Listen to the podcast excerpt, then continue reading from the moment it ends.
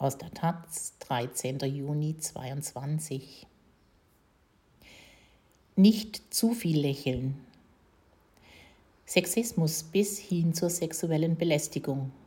Das begegnet vielen Frauen, die sich für einen Handwerksberuf entscheiden. Noch immer dominieren dort Männer und Schutzmaßnahmen gibt es kaum. Von Ruth Lang-Fuentes. Gute Arbeit und schöne Titten. Es klingt wie ein Kompliment aus der Bürowelt der 50er Jahre, doch die Aussage stammt von einem deutschen Bauleiter im Mai 22, der sich nach getaner Arbeit auf der Baustelle an seine Kollegin richtet. Und es ist nicht das einzige dieser Art. Beim Kompliment bleibt es oft auch nicht.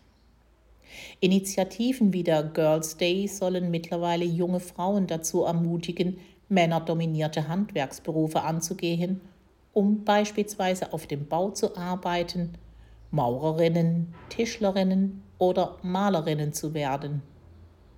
Viele Mädchen trauten sich nicht in diese Baustellenwelt, so die allgemeine Meinung.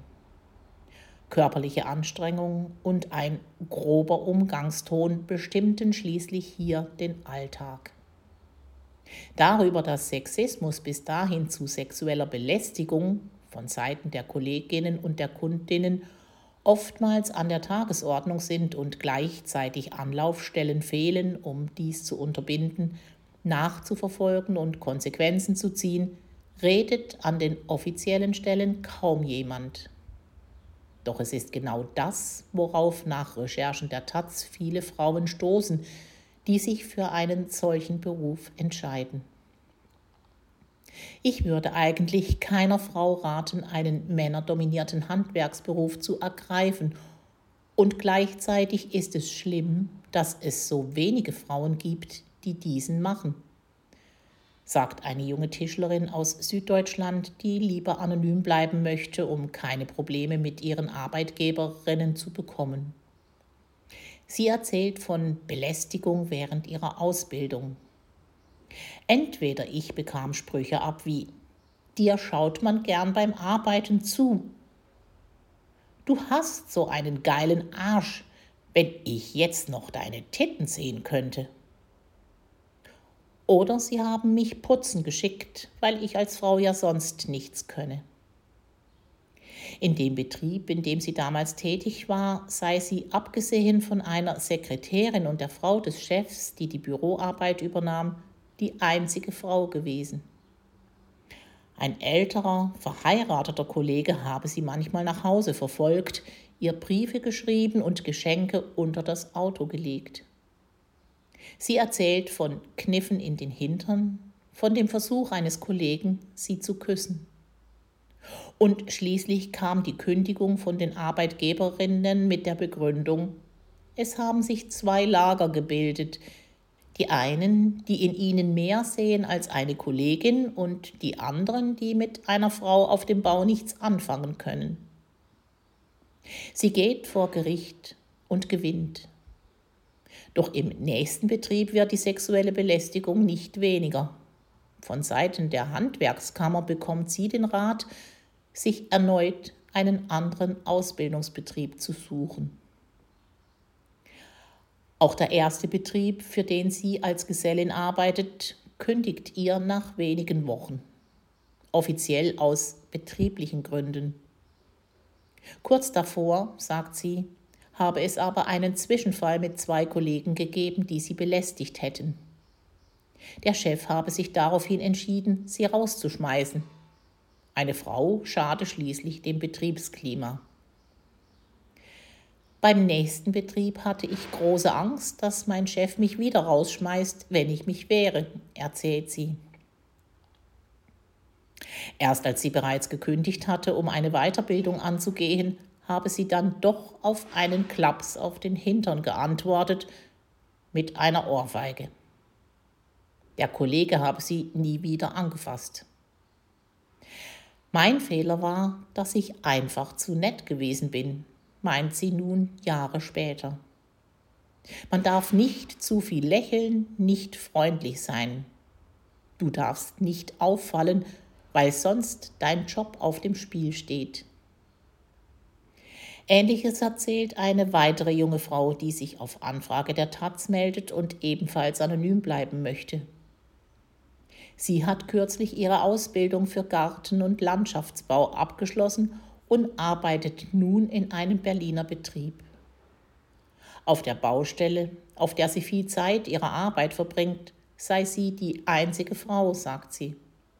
Und die beste Taktik ist, direkt schlagfertig zu antworten. Die Sprüche ignorieren oder Gespräche zu führen, funktioniert überhaupt nicht. Doch nicht jede Frau kann das. Ansprechpartnerinnen oder Anlaufstellen gäbe es nicht. Theoretisch könnte ich zu meinem Vizechef gehen, der ist aber ein ziemlicher Frauenhasser. Der Chef selbst sei das nicht, aber auch er würde die Sache bagatellisieren. Rückhalt bekomme sie von den jüngeren Kollegen. Laut ihr sei vor allem die ältere Generation das Problem. Als Frau werde ihr oft wenig zugetraut. Ich sollte letztens eine Scheibe der Trennschleifmaschine auswechseln. Nicht besonders schwierig, aber am Ende standen drei Männer um mich rum, die erklären wollten, wie es geht, erzählt sie. Angesprochen werde sie dabei meist mit Mäuschen, Cinderella oder Torte. Die Tischlerin aus Süddeutschland erzählt, dass sie auch zwei Jahre nach der Ausbildung auf dem Bau prinzipiell die Azubi sei. Wir leben im 21. Jahrhundert und immer noch können sich Menschen nicht vorstellen, dass eine Frau auf dem Bau mitarbeitet, sagt sie. In der Bundesrepublik war es Frauen bis ins Jahr 1994 gesetzlich verboten, auf dem Bau zu arbeiten. In der DDR galt dieses Gesetz nie. Heute, 28 Jahre später, ist der Anteil an Frauen auf Baustellen immer noch sehr gering.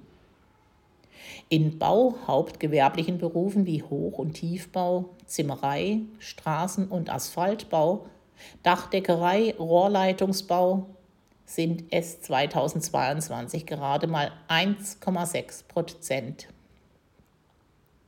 In vielen Betrieben fehlen Toiletten oder Umkleideräume für Frauen. Auch gibt es nur zwei Vereinigungen, sogenannte Schächte, die Gesellinnen ermöglichen, auf traditionelle Wanderschaft zu gehen. Die Führung in Kleinbetrieben übernehmen Frauen laut Tatjana Landwehrmann, Vorsitzende des Bundesverbandes Unternehmerfrauen im Handwerk, UFH, oft nur als Doppelspitze mit ihrem Mann. Er übernimmt die Aufgaben auf dem Bau, Sie kümmert sich im Büro um kaufmännische Angelegenheiten. Die perfekte Grundlage für einen erfolgreichen Handwerksbetrieb findet Landwermann im Gespräch mit der Taz. Der Zentralverband des deutschen Handwerks, ZDH, lobt, Frauen hätten sich als selbstständige Unternehmerin, Meisterin, Gründerin in der Doppelspitze mit dem Partner oder als Nachfolgerin im Familienbetrieb ihren Platz in Führungspositionen erobert. Doch im Handwerk sind das gerade mal 20,6 Prozent der Betriebsinhaberinnen. Statistiken zu sexuellen Übergriffen am Arbeitsplatz oder Ausbildungsabbrüchen von Frauen gibt es bislang keine.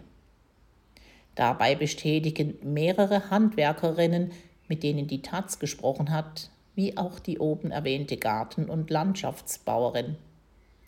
Sexuelle Übergriffe gibt es, definitiv.